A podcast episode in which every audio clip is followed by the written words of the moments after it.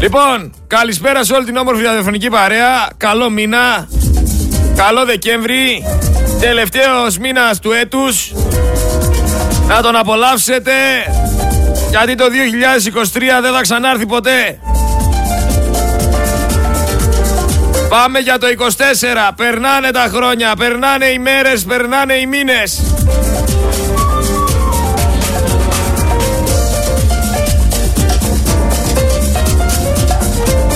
Και μαζί με όλα αυτά περνάμε και εμείς από αυτό το πλανήτη. Γιατί περαστικοί είμαστε. Δεν είμαστε κάτι άλλο. Οπότε μην το παίζετε καουμπόιδες. Μια κουκίδα πάνω σε μια πιο μεγάλη κουκίδα που ζει καμιά εκατό χρόνια. Αυτό είμαστε. Απολαύστε κάθε στιγμή. Βρείτε τι σας αρέσει. Πώς περνάτε καλά. Και ζήστε κάθε μέρα σαν να ήταν η τελευταία σας. Γιατί όταν θα είναι αργά και θα το καταλάβετε, δεν θα το πιστεύετε και θα λέτε τι μακάκας ήμουνα. Καθόμουν, ασχολούμουν με όλους αυτούς. Δεν θα μπορούσα να περνάω καλά, να απολαμβάνω τη ζωή μου, να απολαμβάνω την οικογένειά μου, να απολαμβάνω τις βόλτες μου, να απολαμβάνω το ένα το άλλο. Να απολαμβάνω και τη δουλειά μου ακόμα. Πώς να απολαύσεις τη δουλειά σου όμως όταν βγαίνει ο άλλος και σου λέει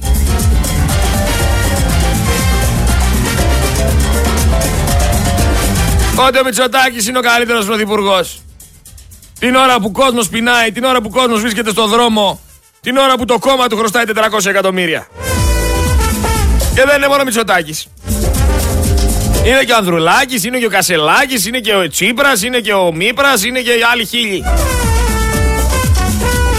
Εγώ θα σας πω πώς καταστρέφεται μια κοινωνία.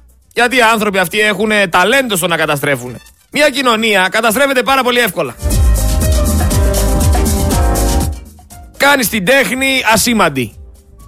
Κάνεις έναν θεό, μια θρησκεία να φαίνεται αστεία. Γελιοποιείς λοιπόν. Κάνεις τη γλώσσα να είναι ευτελής. Κάνεις τις στροφές δηλητήριο. Κάνεις χωρίς να ξέρεις πλούσιους τους πολιτικούς. Κάνεις τα χρήματα να έχουν περισσότερη αξία από ό,τι έχει η ανθρώπινη ζωή. Πλέον τα κτίρια και οι πολυκατοικίες λειτουργούν σαν φυλακές. Βλέπεις άντρες και γυναίκες να ανταγωνίζονται. Καταργούνε τα φύλα. Κάνουνε τα παιδιά να μισούν τους γονείς τους και τους προγόνους τους. Κάνανε την πορνεία συνήθεια. Κάνανε τα πάθη να είναι μαγιά. Κάνανε απαραίτητο το κινητό, το διαδίκτυο. Κάνανε την προπαγάνδα φυσιολογική. Όλοι νομίζουν πλέον ότι θα γίνουν κάποιοι. Όλοι έχουν στόχο να γίνουν διάσημοι. Όλοι θεωρούν ότι η ευτυχία κρύβεται σε μικρά ποσά τα οποία θα έρθουν από λαμογές. Κάνανε με λίγα λόγια τον εγωισμό τρόπο ζωής. Και την αλήθεια την αφήσανε κουτσί. Και κάπως έτσι καταλήγει κάποιος να μην είναι ποτέ ευχαριστημένος. Προωθήσανε και χιλιάδες ιδεολογίες τις οποίες δεν έχει σκεφτεί ο κόσμος και ασπάζεται πράγματα τα οποία δεν γνωρίζει. Και παράλληλα πιστεύουνε πως είναι και ελεύθεροι.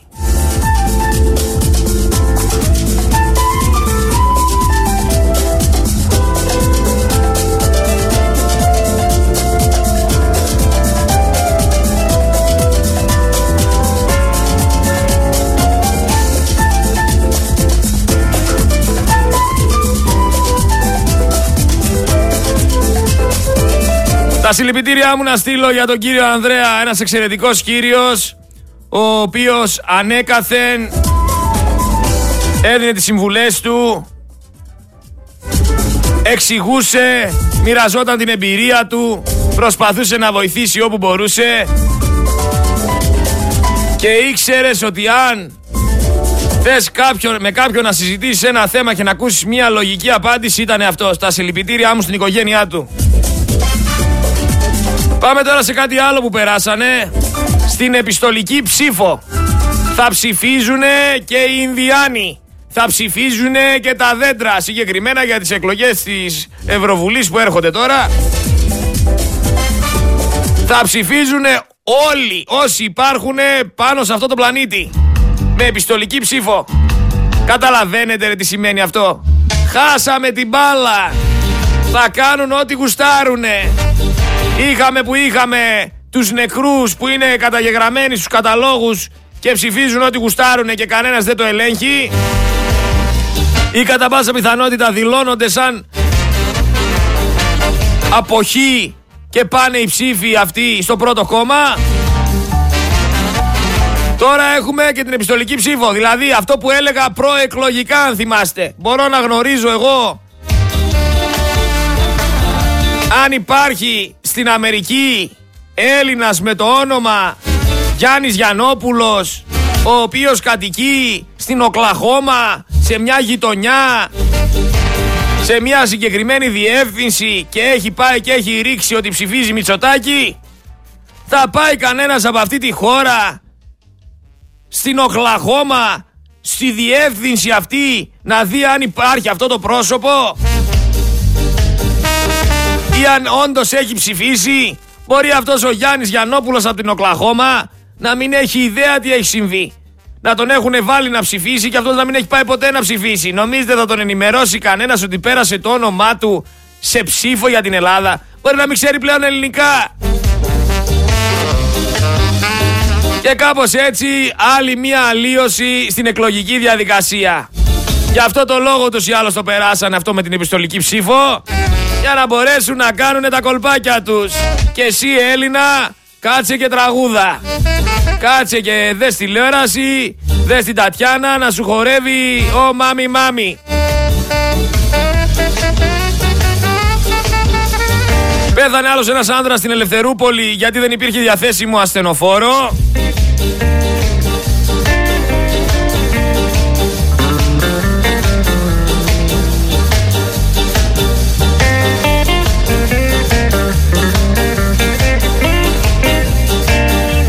Για άλλη μια φορά λοιπόν ο πολίτης βρέθηκε αντιμέτωπος με ένα πρόβλημα το οποίο θα έπρεπε να έχει λύσει το κράτος, όχι η κυρία Αθηνά από το Μεσολόγγι. Δεν υπήρχε διαθέσιμο ασθενοφόρο, το καταλαβαίνετε. Έχουν όμως λεφτά να παίρνουν δηληστήρια στην Ιταλία. Γι' αυτό θα βγάλω τρίτη ώρα εδώ στο Focus εφ εμ εκατό τρία κόμμα έξι στο Στέφανο Χίο για να το συζητήσω και μαζί του. Πού βρήκε τα λεφτά η Αλεξία Μπακογιάννη και δεν υπάρχουν λεφτά για ασθενοφόρα? Θα τα βάζουμε κάτω, γιατί όταν μιλάω για διαχείριση οικονομίας το εννοώ.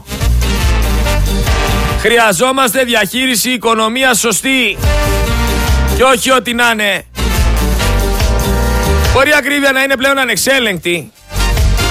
Μπορεί πλέον να το έχετε χωνέψει, να το έχετε συνηθίσει ότι θα παίρνετε τρεις δρομα... ντομάτες δυόμισι ευρώ και να είστε ευχαριστημένοι με αυτό και να φωνάζετε «ζήτω», χωρίς όμως να έχετε καταλάβει την ουσία και χωρίς ακόμα να το έχετε ζήσει στο πετσί σας, γιατί έρχονται δύσκολοι καιροί. Είναι το ίδιο πράγμα με την πλατεία Μελισσογορείου. Α, είμαι άνθρωπος που συχνάζει εκεί, που γυρνάει εκεί, που έχει μεγαλώσει εκεί, που ξέρει τα προβλήματα, που θυμάται πως ήτανε, που ξέρει ότι θα μπορούσε να υπάρχει μια διαφορετική σχεδίαση στο, στο συγκεκριμένο κομμάτι, ώστε να είναι και πιο λειτουργικό. Και βγαίνει τώρα η κυρία Μαρία από την Κολοπετινίτσα που δεν έχει πατήσει ποτέ εκεί πέρα και εκφέρει άποψη. Πώς εκφέρεις άποψη, μαντάμ? Ούτε έχεις περάσει από εκεί πέρα, ούτε ξέρεις τι γίνεται. Αλλά αυτό είναι το διαδίκτυο. Βγαίνει ο καθένας που πληρολογεί και λέει τις αρλούμπες του χωρίς να ξέρει ποιο είναι το πρόβλημα. Γιατί όλα εύκολα είναι έξω από το χορό, αλλά όταν μπεις μες στο χορό, κοιτάς το διπλανό σου τι να κάνεις.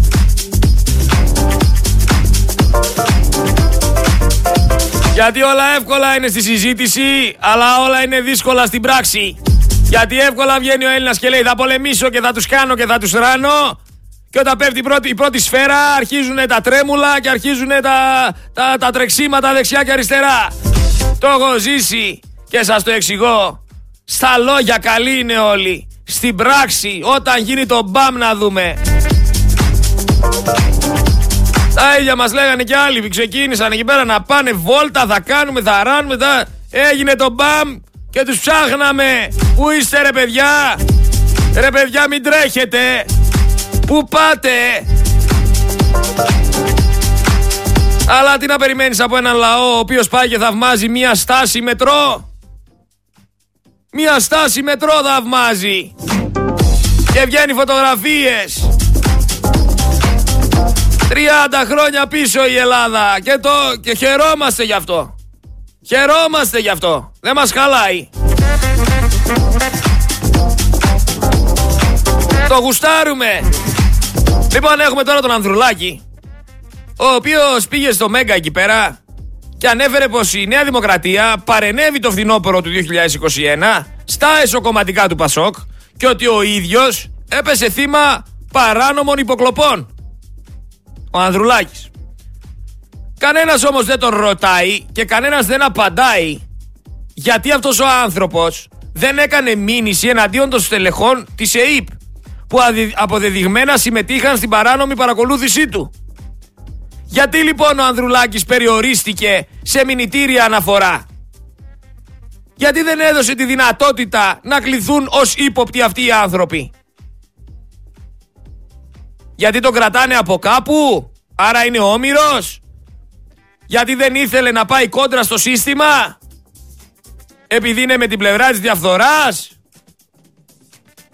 Γιατί βγαίνεις στις τηλεοράσεις σαν ηθοποιός και όχι σαν πραγματικός επαναστάτης?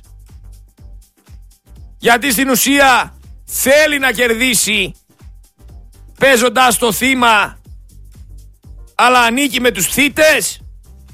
Γιατί ο Ανδρουλάκης δεν κάνει μήνυση εναντίον των στελεχών της ΕΥΠ, ώστε να μπορέσει να δικαιωθεί για αυτή την παράνομη παρακολούθηση και για αυτή την παράνομη παρέμβαση στα εσωκομματικά του ΠΑΣΟΚ το δύο χιλιάδες είκοσι ένα, όπως λέει ο ίδιος? Γιατί, θα σας πω εγώ γιατί. Γιατί ΠΑΣΟΚ και Νέα Δημοκρατία είναι αγκαζέ. Ξυπνήστε βρε χαϊβάνια επιτέλους. Μην αφήνετε τους σαρλατάνους να σας κοροϊδεύουνε. Ξυπνήστε.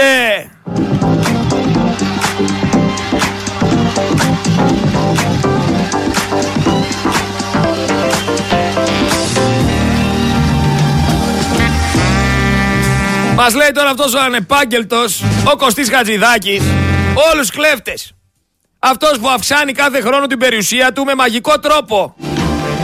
Και γράφει, όποιος θεωρεί, λέει, ότι αδικείται από το τεκμήριο που θεσπίζεται για τους ελεύθερους επαγγελματίες, μπορεί να πάει, λέει, στις αρμόδιες αρχές, να αποδείξει ότι αδικείται και να πληρώσει χαμηλότερο φόρο.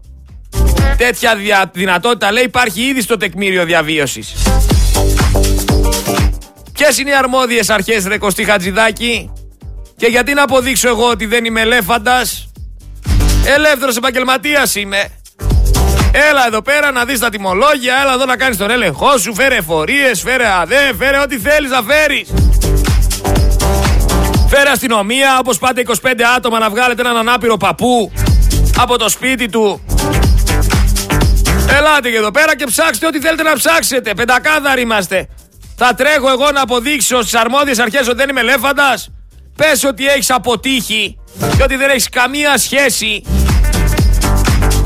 με την ανάπτυξη και ότι θέλεις απλά να γονατίσεις όλο αυτόν τον κόσμο για να κόψει περισσότερο χρήμα η παρέα σου και να μπορέσει να βγάλει περισσότερα από όλες αυτές τις ιστορίες που κάνει. Και άσε το τσιγκάνικο τον πρόλογο. Αλλά δεν περιμένουμε αλήθειες από ψεύτες. Μην περιμένουμε αλήθειες από ψεύτες, φίλοι μου. Είναι δεδομένα αυτά τα πράγματα. Το ίδιο ισχύει για την Αχτσιόγλου, μιας και η Αχτσιόγλου για κάποιο λόγο έχει γίνει πρώτο θέμα συζήτησης με το ΣΥΡΙΖΑ, τον Κασελάκη, τον Τσίπρα, τον Μήπρα. Η ίδια η οποία έβγαινε έλεγε ότι δεν έχει σχέση αν είσαι αριστερός ή δεξιός. Σημασία έχει να, είσαι, να κατανοεί ο κόσμος τι γίνεται. Και τώρα βγαίνει και λέει είμαι αριστερή. Ε, άντε. Ρε φίλε, σοβαρέψου επιτέλους. Εν τω μεταξύ έχω και ένα ηχητικό να παίξουμε μετά της Αχτσιόγλου. Να ακούσετε τι λέει.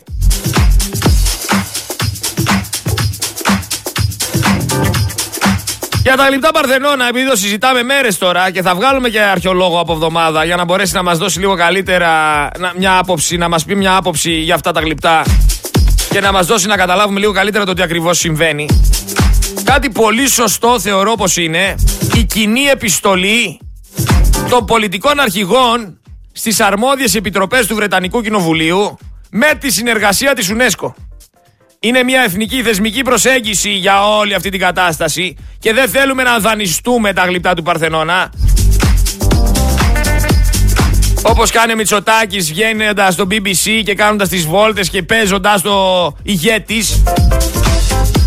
Θα έπρεπε οι πολιτικοί αρχηγοί να είναι ενωμένοι και ο Πρωθυπουργός θα έπρεπε να ενημερώνει όλους τους πολιτικούς αρχηγούς για οτιδήποτε κάνει. Έτσι λειτουργεί μια σωστή Βουλή. Και σύσσωμα οι πολιτικοί αρχηγοί για το εθνικό συμφέρον να στέλνουν κοινές επιστολές όπου είναι να τις στείλουν. Ότι ξέρετε κάτι, σύσσωμα η Ελληνική Βουλή απαιτεί τα γλυπτά του Παρθενώνα να επιστρέψουν στην Ελλάδα. Όχι με τις αρλούπες του Μητσοτάκη στο μπι μπι σι να δανειστούμε, να κάνουμε να ράνουμε. Δεν θέλουμε να δανειστούμε, θέλουμε να επιστρέψουμε. Θέλουν να επιστρέψουνε. Όλοι αυτοί θα έπρεπε κοινά μαζί σύσσωμα λοιπόν να κάνουν μια κίνηση. Χάνουμε τα λόγια μας να πούμε. Με βάλατε τον, τον απίθανο Γκαφαντζή. Τον άσχετο. Ένα γόνο του βαθύ κράτους. Τον κάνατε πρωθυπουργό. Κάτσε ρε φίλε, διαβάζω και μηνύματα παράλληλα. Τι λέει. Τι λέτε μωρέ, δε, θα πάθω, θα πάθω έμφραγμα, δεν εξηγείται αλλιώς. Τι λέει. Ποιο είναι το βαθύ κράτος. Τι λέτε ρε, με έχετε κάψει τον εγκέφαλο ρε, με έχετε κάψει τον εγκέφαλο, χάνω τα, τα... Δεν μπορώ να μιλήσω ρε, παράλληλα με στέλνετε μηνύματα. Θα πάθω κανένα κεφαλικό. Χάνω τα λόγια μου, χάνω τις λέξεις μου, δεν ξέρω τι λέω, δεν μπορώ να κάνω δύο πράγματα συγχρόνως. Αφήστε με να κάνω την εκπομπή μου και μου στέλνετε μετά τα μηνύματά σας. Αν είναι δυνατόν δηλαδή. Και θέλω να πω σε όσους έχουν το τηλέφωνο μου το προσωπικό να μην το δίνουν όπου να είναι. Μην δίνετε το τηλέφωνο μου όπου να είναι. Δεν είναι το κινητό μου εδώ πέρα να στέλνετε όλοι τα μηνύματά σας, ό,τι πιστεύετε και δεν πιστεύετε. Αφήστε με να κάνω την εκπομπή μου. Του βαθύ κράτους λέω εδώ, δεν ξέρω. Προσπαθώ να διαβάσω το μήνυμα, προσπαθώ να πω πράγματα. Θα μου τα πεις μετά αυτά που πιστεύεις, ρε αδερφέ. Άσε με να κάνω την ανάλυση μου, σε παρακαλώ πολύ. Αυτός ο απίθανος Γκαφαντζής λοιπόν εξυπηρετεί συμφέροντα. Συμφέροντα σοβαρά. Τα οποία ούτε φαντάζεστε. Και δεν μιλάμε για εκατομμύρια. Εκατομμύρια τσιμπάνε οι δήμαρχοι, οι πρόεδροι, άντε οι πρόεδροι πιο λίγα, οι περιφερειάρχες και πάει λέγοντας. Εδώ μιλάμε για δισεκατομμύρια. Ο Πρωθυπουργός έχει βγάλει δισεκατομμύρια. Αλλά δεξιός σε αυτή τη χώρα είναι αυτός που θα σκαρφιστεί άπειρους τρόπους για να βγάλει λεφτά από το κράτος. Και αριστερός είναι αυτός που δεν έχει κανένα ένσημο, δεν έχει δουλέψει ποτέ στη ζωή του και παλεύει υποτίθεται για τα δικαιώματα των εργαζομένων. Αυτή είναι η κατάσταση. Και βλέπεις τώρα στην ΕΤ ένα ξεκινάει το δελτίο, βγαίνει εκεί πέρα το παπαγαλάκι και λέει «Στριμωγμένος ο Σούνακ από το Μητσοτάκη». Ε, ξεκίνησε λάθος. Καταλαβαίνεις με τη μία ότι είναι στο payroll. Στρίμωξε ο Μητσοτάκης στο Σούνακ, ρε είστε τρελοί. Βγήκε ο Σούνακ και είπε «Τι να συζητήσω με έναν άνθρωπο που δεν τηρεί τις δεσμεύσεις, που θέλει απλά να το παίξει cowboys, που θέλει απλά να κάνει μόστρα». Είναι ανούσια η συζήτηση με τον άνθρωπο και καλά λέει ο Σούνακ. Αλλά τα μέσα μαζικής εξαπάτησης έχουν βαλθεί να σας εναντιώσουν ενάντια στο Σούνακ και έμεσα να σας κάνουν να υποστηρίζετε ποιον. Τον θήτη, αυτόν που σας γλεντάει, τον Κυριάκο Μητσοτάκη. Έρχεται όμως η επιστολή ψήφου στις ευρωεκλογές. Θα ψηφίσουν και τα δέντρα. Έχουμε και τον Παππινιώτη να βγαίνει να λέει, ο Παππινιώτης, να δανειστούμε λέει τα Μάρμαρα και να μην τα ξαναγυρίσουμε πίσω. Άκου τώρα αυτός ο άνθρωπος τι λέει. Να δανειστούμε λέει τα Μάρμαρα, τα δικά μας Μάρμαρα αρχικά λέει να τα δανειστούμε. Ή θεωρείς ότι είναι δικά μας τα Μάρμαρα ή θεωρείς ότι δεν είναι. Γιατί άμα κάτι είναι δικό σου δεν μπορείς να το δανειστείς. Το έχει δανειστεί ο άλλος από εσένα. Άρα δεν μπορούμε να τα δανειστούμε γιατί είναι δικά μας. Ξεκινάς λάθος Παππινιώτη. Σε σέβομαι, είσαι, γλωσσο... είσαι καθηγητής γλωσσολογίας, έχεις γράψει λεξικά. Πολλές φορές ανοίγω τα λεξικά σου να δω τι γίνεται. Εδώ πέρα τώρα λες ό,τι να είναι. Και λες ό,τι να είναι γιατί είσαι τσιράκι της Νέας Δημοκρατίας πλέον. Να δανειστούμε τα μάρμαρα τα δικά μας. Έλα Χριστέ και κύριε, τζάμπα έμαθες πόσες, πόσα πράγματα για τη γλώσσα. Και να μην τα ξαναγυρίσουμε πίσω, λέει όμως. Ακούστε τι λέει. Άμα είναι έτσι, ρε Παππινιώτη, και τα δισεκατομμύρια που δανειστήκαμε από τους ξένους, να μην τα ξαναγυρίσουμε πίσω. Να τους πούμε μια μέρα, παιδιά, δεν τα ξαναγυρνάμε πίσω. Δανεικά και αγύριστα. Πολύ ωραία ιδέα σου, ρε Παππινιώτη. Μπράβο, ρε Θείο. Εξαιρετική ιδέα. Να δανειστούμε από τους άκους τα, τα δικά μας τα μάρμαρα, τα, γλυ, τα γλυπτά αρχικά, δεν είναι μάρμαρα. Τα δικά μας τα γλυπτά. Και τι. Να τους πούμε δεν τα γυρνάμε πίσω. Μα μιλάμε, εντάξει, φοβερό μυαλό. Μπράβο ρε φίλε, αυτό που σκέφτηκες ήταν εξαιρετικό. Άμα είναι έτσι, να δανειστούμε και κάνα αγγλικό. Να δανειστούμε και κάνα αγγλικό δικό τους. Που δεν έχουνε. Άρα λέω εγώ, τώρα για να μην τα επιστρέψουμε μετά. Τέτοια μαγιά ο Παππινιώτης, τέτοια μαγιά. Δανείζεται και δεν επιστρέφει. Τέτοιο ταηλίκι ο Παππινιώτης. Φοβερή ιδέα! Μπράβο! Εγώ λέω αυτό να κάνουμε. Να πάρουμε από τους άγγλους τα γλυπτά και να μην τους τα ξαναεπιστρέψουμε. Και δεν χωράνε σε αυτά ειρωνίες, επειδή κάποιοι λένε ειρωνικά το λέει. Τι λέει ειρωνικά δηλαδή? Και μόνο που λέει να δανειστούμε τα γλυπτά, είναι σαν να παραδέχεται ότι είναι, δικ, ότι είναι δικά τους. Πέφτει πολύ έξω και εκτίθεται. Εγώ θα έλεγα ο Παππινιώτης να κάτσει σπίτι του να γράψει κανένα λεξικό ακόμα και να αφήσει τις αρλούμπες για την επικαιρότητα, το τι λέει και τι κάνει. Γιατί στην ουσία δεν μιλάει σαν Παππινιώτης, μιλάει σαν κομματικός τέλεχος. Και ξέρουμε όλοι σε ποιο κόμμα ανήκει. Άμα είναι σωστός ο Παππινιώτης, να βγει να πει ότι το κόμμα χρωστά και τετρακόσια εκατομμύρια και κανονικά δεν θα έπρεπε να πετάνε έξω κόσμο, θα έπρεπε να πετάνε άτομα έξω από τη Βουλή. Εν τω μεταξύ βλέπω ότι η άποψη πολλών, μία είναι έτσι, μία είναι γιουβέτσι. Βγαίνει η Ζαχάροβα τώρα και λέει για τα γλυπτά του Παρθενώνα ότι είναι πλούτος του Βρετανικού Μουσείου, ο οποίος έφτασε παράνομα εκεί πέρα από την Ελλάδα. Συμφωνώ απόλυτα μαζί της εγώ. Και πάντα συμφωνούσα μαζί της τα περισσότερα. Βλέπω όμως τώρα να βγαίνουν οι δημοκράτες και να λένε καλή Ζαχάροβα. Δηλαδή θα αρχίσουμε να σας λέμε κι εμείς πουτινάκια και ρωσόφιλους. Εσείς που διώξατε όλους τους Ρώσους διπλωμάτες από την Ελλάδα, ξαφνικά λέτε ότι είναι καλή Ζαχάροβα που μέχρι χθες τη βρίζατε. Αποφασίστε. Πραγματικά όμως θα έπρεπε να συζητήσουμε κάτι πάρα πολύ σοβαρό. Πάρα πολύ σοβαρό. Και αφορά το ρεύμα και τη ΔΕΗ. Κανονικά αυτή η κυβέρνηση θα έπρεπε να βγάλει στη, δημοσι... στη δημοσιότητα όλα τα ονόματα των βασικών επενδυτών που βρίσκονται πίσω από τα φαντς που μπήκαν στη ΔΕΗ. Και όλα αυτά λίγο πριν αλλάξει τιμολόγηση και όλος τυχαίως απογειωθούν τα κέρδη.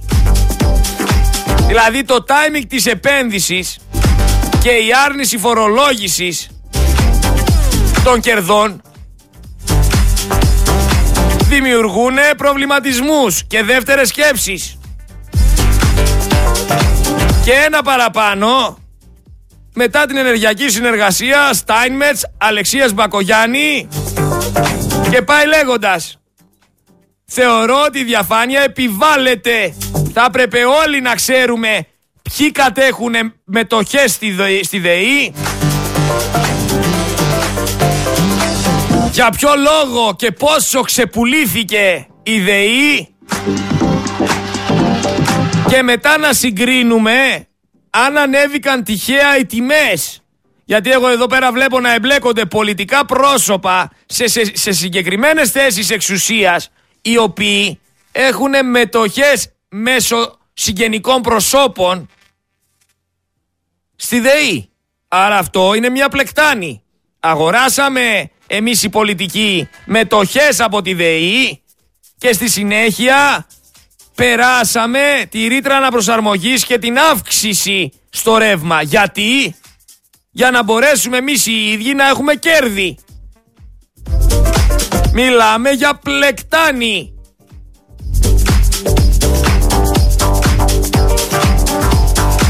Όσο καλύτερα μπορούσα να το εξηγήσω, το εξήγησα. Τι είναι η πλεκτάνη, ξέρετε? Είναι κάτι που είναι σχεδιασμένο για να εξαπατήσει, για να παγιδεύσει.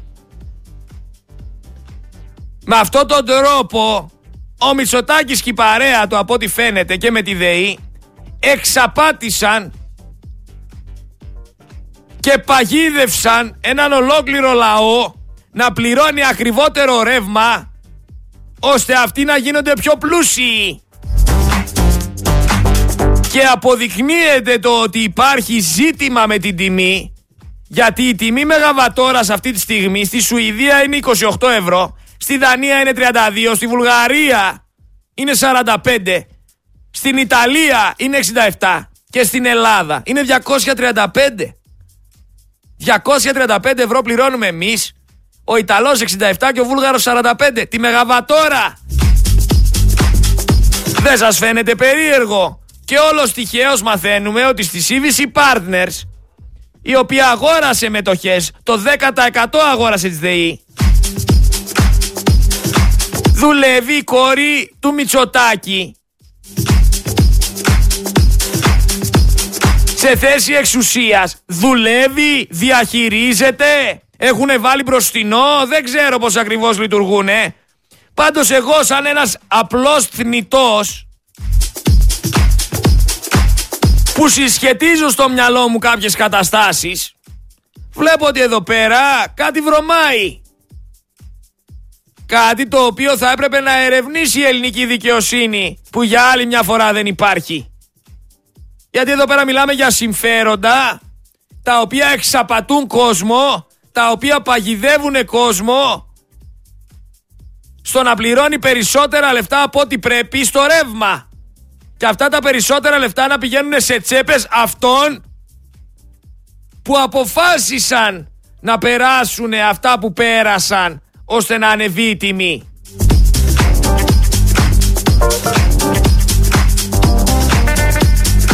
Ποιος είναι υπεύθυνος λοιπόν να ρίξει φως σε όλο αυτό που περιγράφω? Ο Σερέτης Γρηγόρης? Όχι φυσικά. Ο Focus εφ εμ εκατόν τρία και έξι? Δεν μπορεί. Να κάνουμε μια έρευνα. Αλλά ακόμα και έρευνα να κάνεις, και τα στοιχεία στο χέρι σου να έχεις, και το φάκελο να πας να καταθέσεις στον Άριο Πάγο, η δικαιοσύνη, από όσο φαίνεται και από ό,τι φαίνεται, είναι ελεγχόμενη. Ο φάκελός σου θα κάνει καμιά τρεις-τέσσερις φορές βόλτα στο αρχείο και δεν θα έχει αποτέλεσμα. Επίσης, βλέπω πάρα πολλές εταιρείες να λειτουργούνε ανεξέλεγκτα, ανεξέλεγκτα στο τι λογαριασμούς στέλνουνε, και θα έπρεπε όλοι εσείς εκεί πέρα έξω να προσέχετε. Να πηγαίνετε να ελέγχετε τα ρολόγια σας και μετά να ξαναβλέπετε τι γράφει πάνω ο λογαριασμός. Και όταν έρχεται να, να δει το ρολόι ο άνθρωπος, να ζητάτε να σας ενημερώνουν, για να είστε κι εσείς εκεί πέρα. Γιατί πολλοί δεν κάνετε έναν έλεγχο το τι γράφει πάνω ο λογαριασμός με το τι έχετε καταναλώσει, και σας ψηρίζουνε. Φυσικά η ελληνική δικαιοσύνη ούτε σε αυτό έχει λάβει μέτρα, και δικαιολογείται η χύψη εταιρεία λέγοντας ότι έγινε λάθος. Ναι, όμως όταν γίνεται επανειλημμένα λάθος, κάθε, κάθε μήνα λάθος, γίνεται εσκεμμένα τελικά το λάθος, και έπρεπε να πηγαίνεις για απάτη, γιατί τα πολλά λάθη είναι απάτη. Επίσης δεν βλέπω να διορθώνουν τα λάθη και στέλνουν λογαριασμούς φουσκωμένους. Μήπως και κανένα χαϊβάνι δεν κάνει διπλό έλεγχο και πληρώσει παραπάνω, και είναι πολλά τα χαϊβάνια. Σας αρμέγουνε, σας κλέβουνε. Άμα ρωτήσεις όμως γενικά κάποιον ποιος κατέχει παράνομα τη μεγαλύτερη συλλογή ελληνικών αρχαιοτήτων, οι περισσότεροι θα απαντήσουν το Βρετανικό Μουσείο. Δεν είναι όμως έτσι. Τη μεγαλύτερη συλλογή ελληνικών αρχαιοτήτων την έχει η οικογένεια Μητσοτάκη, παράνομα. Γιατί για μένα τα αρχαία ανήκουν σε όλο τον κόσμο. Δεν ανήκουν σε συγκεκριμένους ανθρώπους, και δεν με νοιάζει που τα βρήκανε. Εγώ δηλαδή, αν βρω στο κάτω το σπίτι μου τον τάφο του Μεγάλου Αλεξάνδρου, θα είναι δικός μου? Γιατί έτσι ισχυριζόταν η Μαρίκα Μητσοτάκη, ότι τα βρήκε η γιαγιά της σε ένα χωράφι. Και ρωτάω λοιπόν, εγώ αν βρω κάτω από το σπίτι μου τον τάβο του Μεγάλου Αλεξάνδρου, είναι δικός μου? Και άμα θέλω το δωρίζω στο κράτος? Ή άμα θέλω τον πουλάω? Μην τρελαθούμε τελείως. Μην τρελαθούμε τελείως. Άντε, γιατί θα μας τρελάνετε σε αυτό το τσίρκο της παράνοιας. Προσπαθούμε να κρατήσουμε το μυαλό μας σε μια λογική.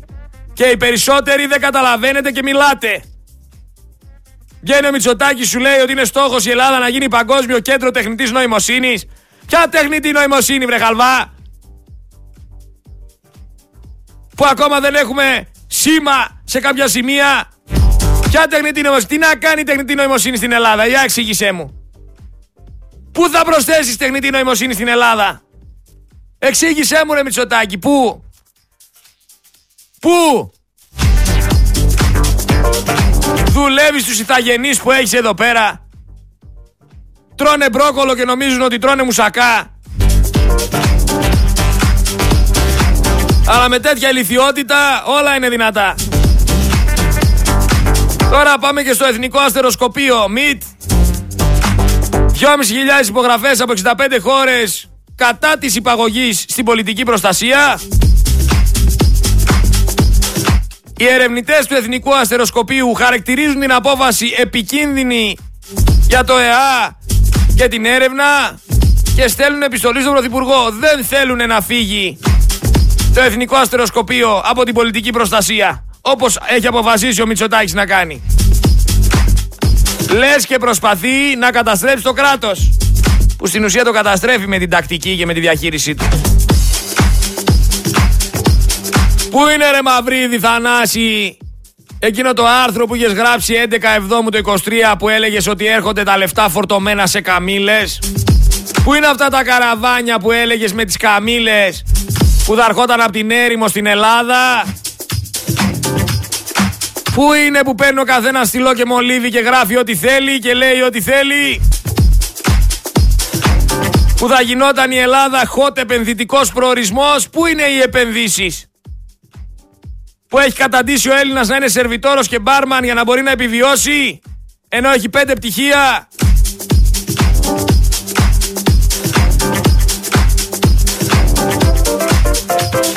Αλλά πού να βγάλεις άκρη? Ο καθένας το κοντό του και το μακρύ τους σε αυτή τη χώρα.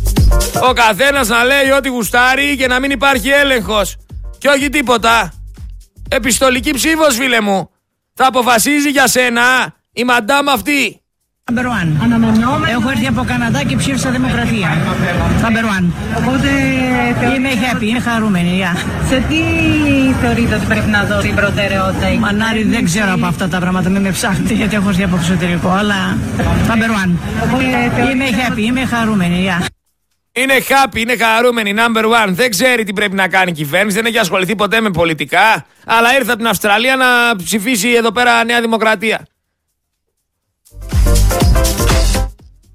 Για ποιο λόγο αυτή η κυρία να αποφασίσει ποιος θα διαχειρίζεται την Ελλάδα εφόσον μένει μόνιμα στην Αυστραλία? Άμα γυρίσει εντός τεσσάρων ετών, να πω εντάξει. Θα γυρίσει σε τρία χρόνια, δύο, ένα χρόνο. Και έχει άποψη γιατί θα γυρίσει και θα έχει πρωθυπουργό αυτό που θα ψηφίσει.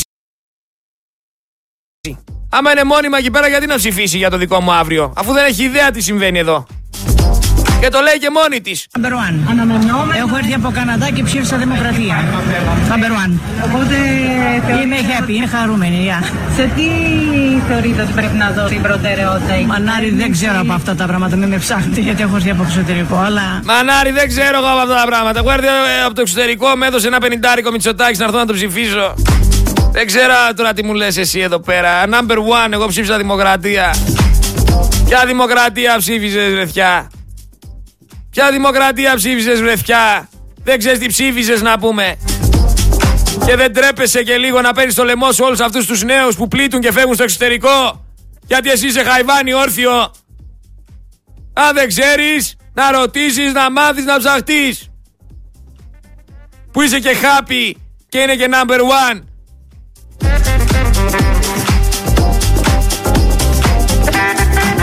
Να μας τρελάνετε. Πάμε να ακούσουμε ένα ακόμα ηχητικό για να το σχολιάσουμε.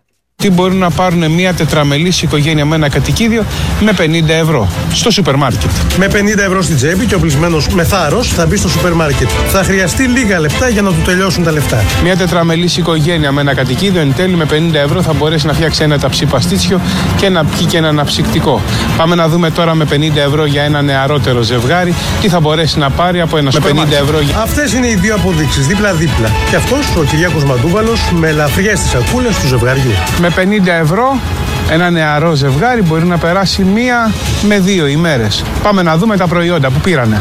Το Live News απλώς τη συγκομιδή των δύο πενηντάρικων, ποσό παντιστοιχίου τον έχει κάποιος διαθέσιμο χίλια πεντακόσια ευρώ το μήνα μόνο για το σούπερ. Για να δούμε τι πήραμε αρχικά ως οικογενειάρχες. Τοματοπελτέ, γάλα,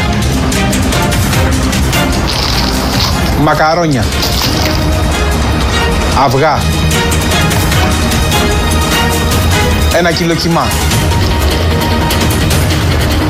μπεσαμέλ, αναψυκτικό, ένα κιλό λάδι, μια μικρή συσκευασία βουτυρό, γαλοπούλα, τυρί και ψωμί για τόστ. Λίγο τυρί τριμμένο και ένας ακόμα ντοματοπελτέ και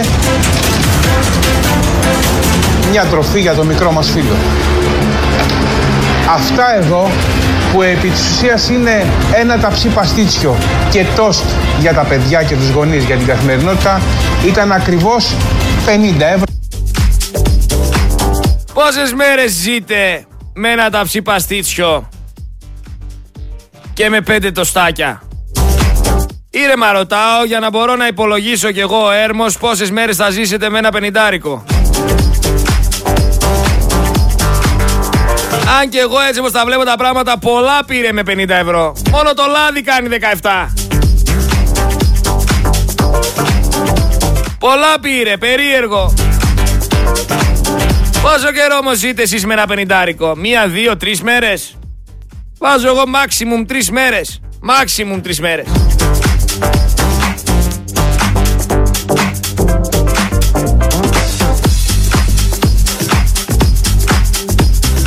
Μάξιμουμ. Λοιπόν, πάμε παρακάτω για να καταλάβετε που έχει φτάσει η ακρίβεια, γιατί δύσκολα θα τα ακούσετε αυτά τα πράγματα. Έχουμε ξαναπεί ότι είμαστε τελευταία χώρα στην αποτεμία, αποταμίευση για το δύο χιλιάδες είκοσι δύο. Άντε να δούμε και για το είκοσι τρία. Φυσικά το μεευτήριο Έλενα συνεχίζει να είναι υπό άθλιες συνθήκες και τα νεογέννητα και όλοι στο κρύο, αλλά η Ελλάδα λέει θα ανοικοδομήσει το μεευτήριο στη Μαριούπολη. Κοινή ευρωπαϊκή απάντηση λέει για την κρίση στην ενέργεια. Αυτοί συνεχίζουν το ταλκά τους. Και έχεις την Κωνσταντοπούλου να βγαίνει να λέει ότι είναι θετικό το διπλωματικό ζήτημα που προκάλεσε ο Μητσοτάκης στο Λονδίνο. Βλέπουμε την Κωνσταντοπούλου να μιλάει όμορφα για το Μητσοτάκη. Να αφήνει ένα θετικό σχόλιο. Ένα γλυψηματάκι επιφανειακό. Για να ξέρει και ο Κούλης ότι η Κωνσταντοπούλου έχει μιλήσει καλά για αυτό να.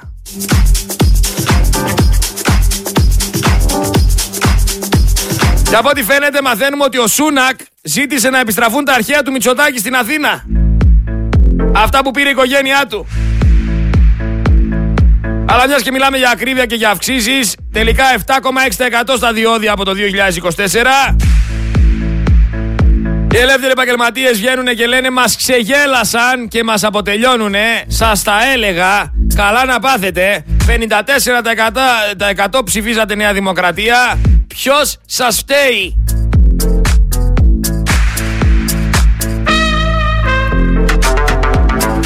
Ποιος σας φταίει? Τώρα βλέπουμε εδώ πέρα την Αχτσιόγλου, η οποία Αχτσιόγλου δεν λέει να αποδεχθεί ότι έχει φάει ήττα, δεν λέει να αποδεχθεί ότι την αντικατέστησαν με ένα αμερικανικό πιόνι, δεν λέει να το ευχαριστηθεί η ψυχούλα της, ρε παιδιά. Προσπαθεί και αυτή η καημενούλα εκεί πέρα να πει ότι είναι να πει,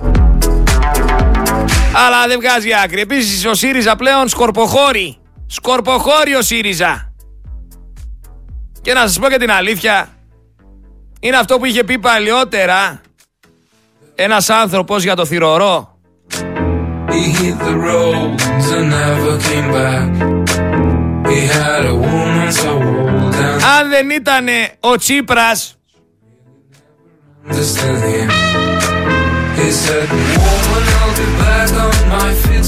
δεν ξέρω κι εγώ όλοι αυτοί που θα ήτανε.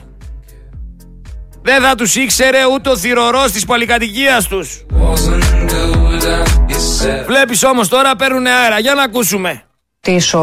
Στον ΣΥΡΙΖΑ της επόμενης μέρας υπό την έφη Αχτσιόγλου, τι ρόλο έχει ο Παύλος Πολάκης, ε, αν θα είναι στενός σας, κοντινός σας συνοδοιπόρος, θα του εμπιστευτείτε έναν τομέα, θα είναι ας πούμε στον τομέα διαφάνειας ο κύριος Πολάκης όπως ήταν, ο Νίκος Παπάς θα έχει έναν ρόλο. Νομίζω ότι βιαζόμαστε πολύ αυτή τη στιγμή. Αυτή τη στιγμή δεν μπροστά μας έχουμε... οι πολίτες που θα έρθουν να ψηφίσουν να ξέρουμε ποιος θα πορευτείτε. Ναι, ναι.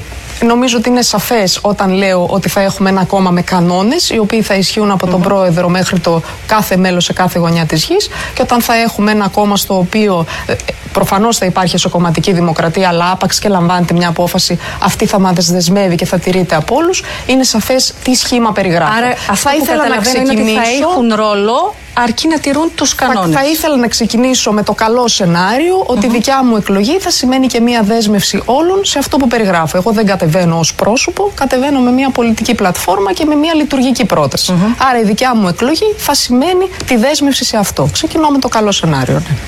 Στο κακό σενάριο. Δεν βλέπω κακό σενάριο προς το παρόν. Θα ξεκινήσουμε με την καλή πρόθεση. Θα, ξεκινήσουμε... θα ξεκινήσουμε με την καλή πρόθεση να ότι σημαίνει δέσμευση.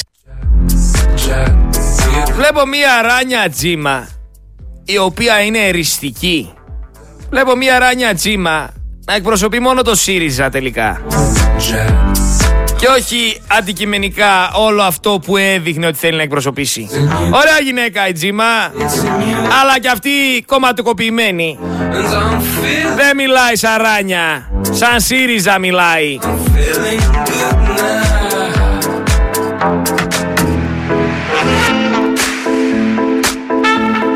Ο Φλωρίδης όμως βγαίνει, ο Υπουργός Δικαιοσύνης, ο Γιώργιος Φλωρίδης, ο οποίος ήταν στο ΠΑΣΟΚ για πάρα πολλά χρόνια και ξαφνικά έγινε Υπουργός Δικαιοσύνης με τη Νέα Δημοκρατία. Γι' αυτό σας λέω ότι είναι αγκαζέτα αυτά τα κόμματα. Αγκαζέ είναι. Βγαίνει και λέει ότι περάσανε τα χρόνια που νομοθετούσαμε δικαιώματα, δικαιώματα, δικαιώματα. Δηλαδή με λίγα λόγια τι μας λες, ρε Φλωρίδη, ότι πλέον δεν θα έχουμε δικαιώματα. Ότι ήρθες εσύ τι, να μας κόψεις τα δικαιώματα, δηλαδή τι παραδέχεσαι, ότι το κόμμα σου προχωράει σε μια δικτατορία, γιατί άμα είναι έτσι να ξέρω κι εγώ την μπουκάλια να ετοιμάσω.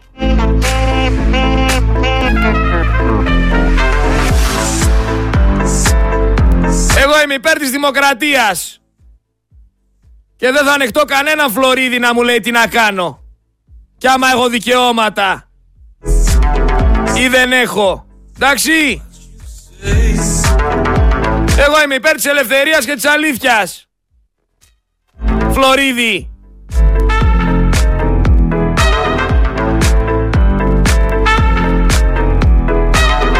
Γιατί από ό,τι φαίνεται σιγά σιγά αρχίζουν και το παραδέχονται ότι δεν λειτουργούν δημοκρατικά.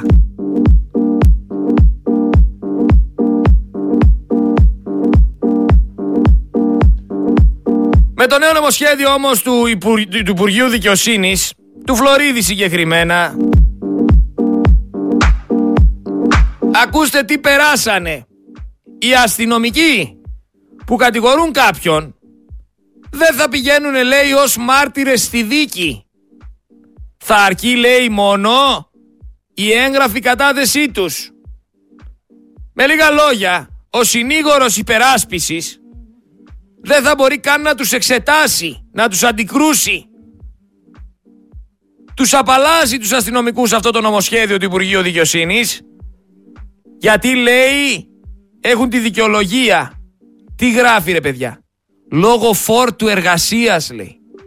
Λόγω φόρτου εργασίας δεν θα πηγαίνουν στη δίκη ως μάρτυρες οι αστυνομικοί. Καταλαβαίνετε τι λέμε ρε?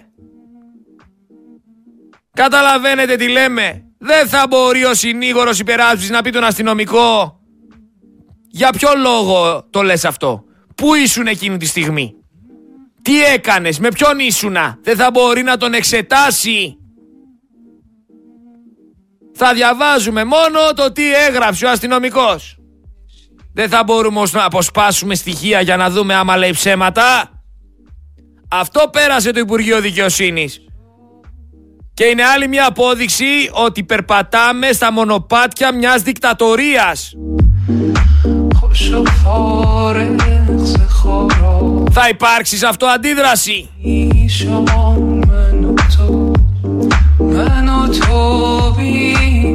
Δεν βγαίνει όμως τυχαία το Φλωρίδης.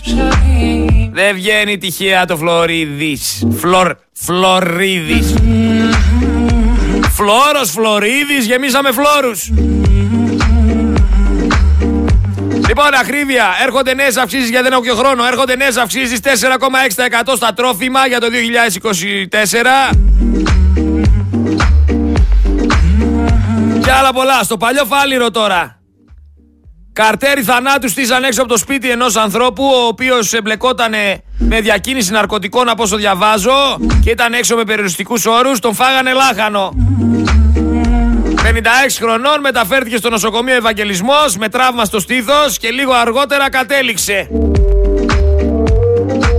Δεν θεωρώ ότι δεν μπορούμε να καταλάβουμε οι περισσότεροι ότι πρόκειται εδώ πέρα για ένα ξεκαθάρισμα. Έτσι, ένα ξεκαθάρισμα ήταν αυτό. Δεν εξηγείται κάπως αλλιώς.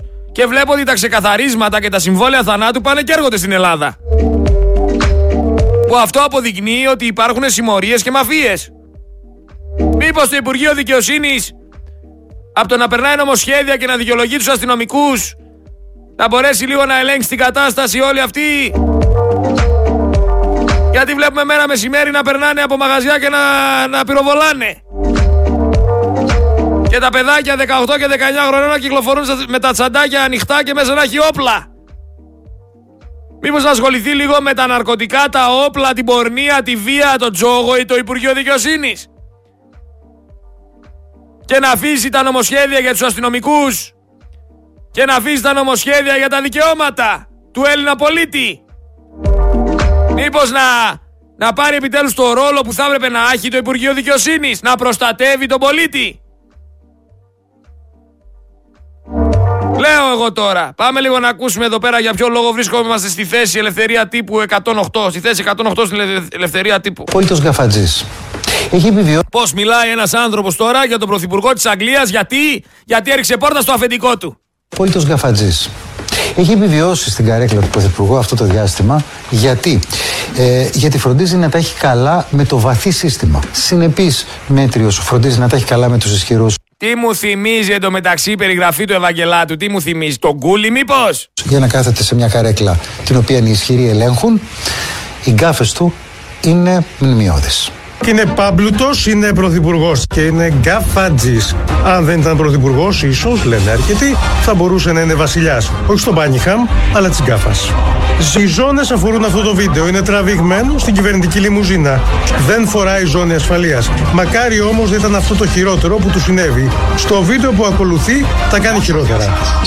Πόσα περιστατικά έχουμε αντιμετωπίσει εδώ? Έχουμε από τη στιγμή που ξεκίνησε το γραφείο να λειτουργεί, από τις Οκτώβρη έχουμε εξήντα δύο περιστατικά. εξήντα δύο περιστατικά. Τα πιο πολλά είναι συνήθως έρχονται με ραντεβού, είναι συνήθως έρχονται με ραντεβού, ή μπορεί να έρθουν να έρθει κάποιος, ας πούμε, κάποια γυναίκα στην πυρολεξία, ή μπορεί να έρθουν να έρθει κάποιος, ας πούμε, κάποια γυναίκα στην πυρολεξία, υποπίεση εκείνη τη στιγμή να σας βρει. Τα πιο πολλά έχουν τη χρειά του επίγοντος. Δηλαδή συμβαίνουν αυτή την ώρα ένα αυτόφορα. Οπότε σε αυτό... Κι αν στα social media ο κόσμος είναι αλλιώς, μπερδεύει τις βόρειες πόλεις σε μια γκάφα. Μετέχει η Σιγκαπούρη, η Αυστραλία, η Νοτιοζηλανδία, η Νοτιοζηλανδία. Κι αν η γεωγραφία δεν είναι το δυνατό του σημείο, ούτε τα αθλητικά είναι στα πάνω τους. Πώς αλλιώς να εξηγήσει κανείς τα συγχαρητήρια για την ήττα? Ευχηθώ μια εξαιρετική ευρωπαϊκή πορεία. Σε καλύπτει αυτό, λες και περιγράφει το Μητσοτάκη το ρεπορτάζ, αλλά δυστυχώς το ρεπορτάζ δεν ήταν για το Μητσοτάκη, ήταν για τον Σούνακ. Πέσανε να τον φάρε το Σούνακ τα μέσα μαζικής εξαπάτησης στην Ελλάδα. Λοιπόν, στη Ρωσία το ανώτατο δικαστήριο κήρυξε τη ΛΟΑΤΚΙ κοινότητα εξτρεμιστική οργάνωση. Το ξαναλέω να ακουστεί παντού. Στη Ρωσία Το ανώτατο δικαστήριο κήρυξε τη ΛΟΑΤΚΙ κοινότητα εξτρεμιστική οργάνωση. Τα συγχαρητήριά μου. Συμφωνούμε απόλυτα. Πείτε με άμα θέλετε ρωσόφιλο, πείτε με όπως θέλετε. Συμφωνώ απόλυτα. Και εσείς κάθεστε, ακούτε τον Άρη Πορτοσάλτε, ο οποίος λέει ότι η ισότητα στην υγεία είναι μια επικίνδυνη σοβιετική αντίληψη. Η ισότητα στην υγεία είναι μια επικίνδυνη σοβιετική αντίληψη, λέει ο Πορτοσάλτε. Ναι, γιατί ας πούμε, άμα έχεις στην τσέπη σου ένα πορτοφόλι φουσκωμένο, πρέπει να σε σώσουμε. Άμα το πορτοφόλι σου είναι άδειο, δεν αξίζει να ζεις. Αυτό σου λέει ο Πορτοσάλτε.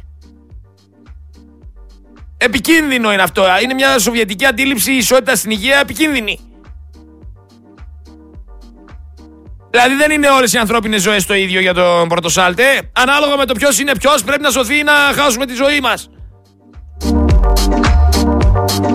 Αυτούς ακούτε καθημερινά να σας ενημερώνουν και να σας λένε και να σας διαμορφώνουν τον τρόπο σκέψης σας, ρε. Καταλάβετε το. Ξυπνήστε επιτέλους. Για την υπόθεση της Έμας τώρα, παραδέχθηκε ο οδηγός στη δίκη ότι την χτύπησε και την εγκατέλειψε.